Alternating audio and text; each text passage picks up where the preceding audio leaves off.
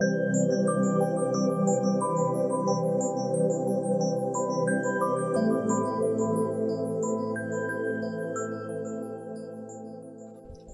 everybody. Welcome to 2ZQ Hot Takes, where we discuss issues both big and small. I am your host, the very handsome Tim Kirk, and today I'll be talking about the etymology and meanings of gay slang.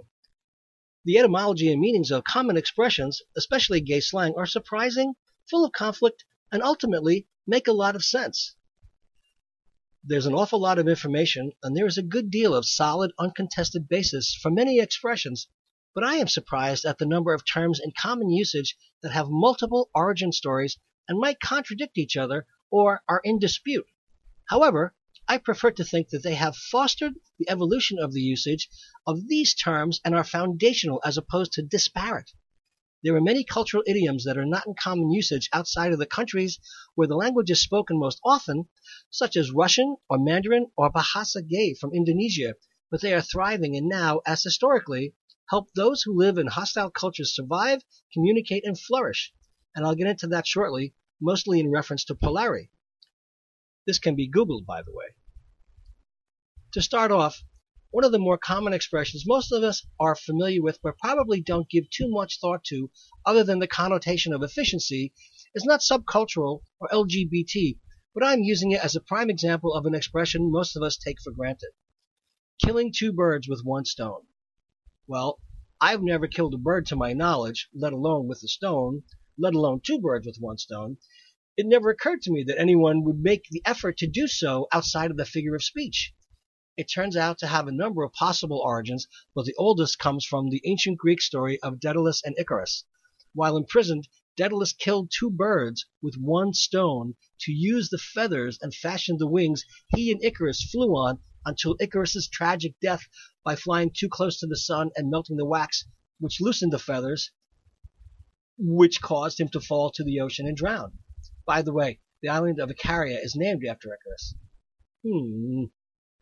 However, there are also published works from the late 16th century which implies that a stone is also a synonym for bullet and used in the context of game hunting, and a few others just to give you an idea of how we use terms of speech and never question their origins.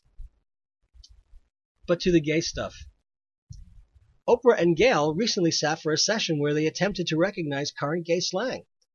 What they got correct was lit, shade, secure the bag, which means get the money, occur, which is probably the last time I'll ever say that in public, shook, thirst trap, receipts, and thick, spelt capital T H-I-C-C, and clapback. They missed snack, someone who looks good at the moment. Wig snatched, used to call something wonderful, beautiful, or to express surprise. And JOMO, the joy of missing out, which I was also unaware of until I saw the video.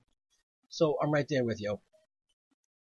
According to Tejan Butler from November's Pink News, Sayings such as Yas Queen is a type of urban gay slang that has become mainstream in recent years.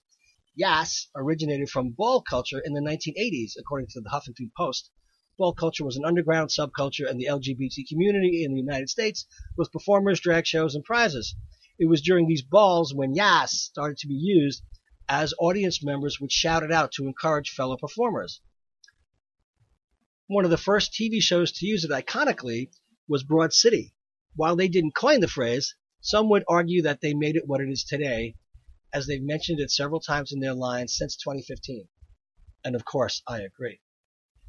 Other popular TV shows, from RuPaul's Drag Race to Real Housewives of Atlanta, also use the term, reaching audiences of millions. Well, as anybody who has ever listened to Malcolm McLaren's Deep in Vogue from the 80s, and sound bites from the drag queens on the recording, or who has seen Paris is Burning, I can say that while I have never attended an official drag ball, I have certainly enjoyed many, many drag shows and have experienced part of the drag ball peer culture where very many of the drag performers would perform, hang out, and socialize downtown in New York, and in particular the West Village on the piers in the late 70s, the 80s, and the 90s. But I still don't remember it being used extensively until the last four or five years, and being generous here, the last 10. That's just my personal experience. Uh, Shi Lu, in June of last year, from Lingua Obscura, a section of the JSTOR Daily, using many scholarly sources, speaks about Polari. Polari, or parlari or parlare, as it's also known from the Italian to talk, is one lost language from Britain that became primarily associated with gay men, and to a lesser extent lesbians.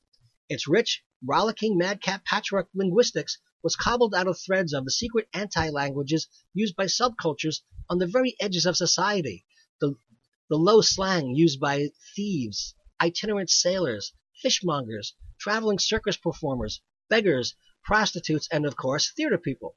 Seemingly a linguistic home to everyone from everywhere, it creatively mixed in elements from Elizabethan thieves' cant, the Italian influenced carnival speeches, parliere, Cockney rhyming slang, backward slang, Yiddish, and lingua franca, the sailor's argot.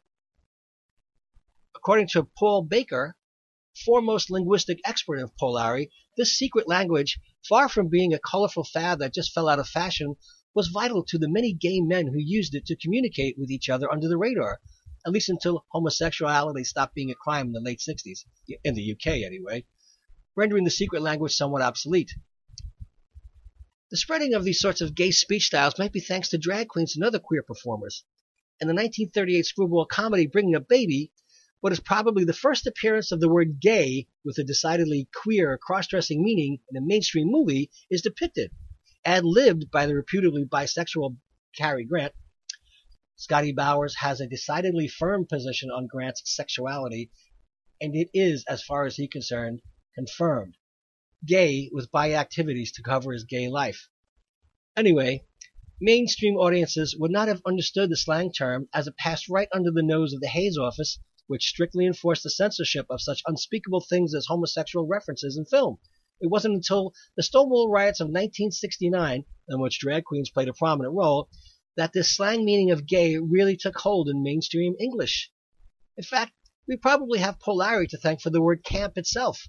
Though there's no definitive agreement on the etymology of the word camp, it's highly possible it has its basis in Polari, perhaps from the Italian word campare, which means making something such as art stand out, but also apt for those who live for campy anthems its primary meaning to live, to survive.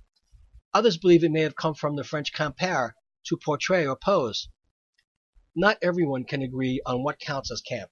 As Susan Sontag put it, the ultimate camp statement, it's good because it's awful, is an artful juxtaposition which seems to be made for the avant-garde. Perhaps it's a case of you know it when you see it, and camp definitely intends to be seen, consumed, and shared. Now, the term friend of Dorothy. In July 2019, Terror Necessary in Pride wrote, The phrase has been recorded as far back as World War II, a time when homosexuality was illegal. One possibility for this term may have come from the wonderful Dorothy Parker, an eccentric and witty writer, socialite, and political activist from the early part of the 20th century. Married to an openly bisexual man who called himself queer as a billy goat, the pair wrote and entertained in New York and Hollywood until Parker was blacklisted as a communist during the McCarthy era for her civil rights push, she welcomed many queer people into her circles, and on her death left her estate to Martin Luther King Jr. Of course, the Oz books, The Wizard of Oz, with Judy Garland's character Dorothy Gale and Judy Garland herself, a talented musician who kept the company of queer people and frequented queer bars, Judy was ripe to be not just an icon, but a gay icon. Her roles and reputation led well into the camp aesthetic of the gay community, and her overcoming of a not so great life to become such a flamboyant success was inspiration to a community kept in shadows and shame in the middle of the century. And I'm going to leave it right there with the goddess Judy Garland. We may not agree or be in step with each other, but most of us love to use slang terminology to both identify with and distinguish ourselves from each other's. Thanks for listening. See you next time. And as the kiddies say, peace out.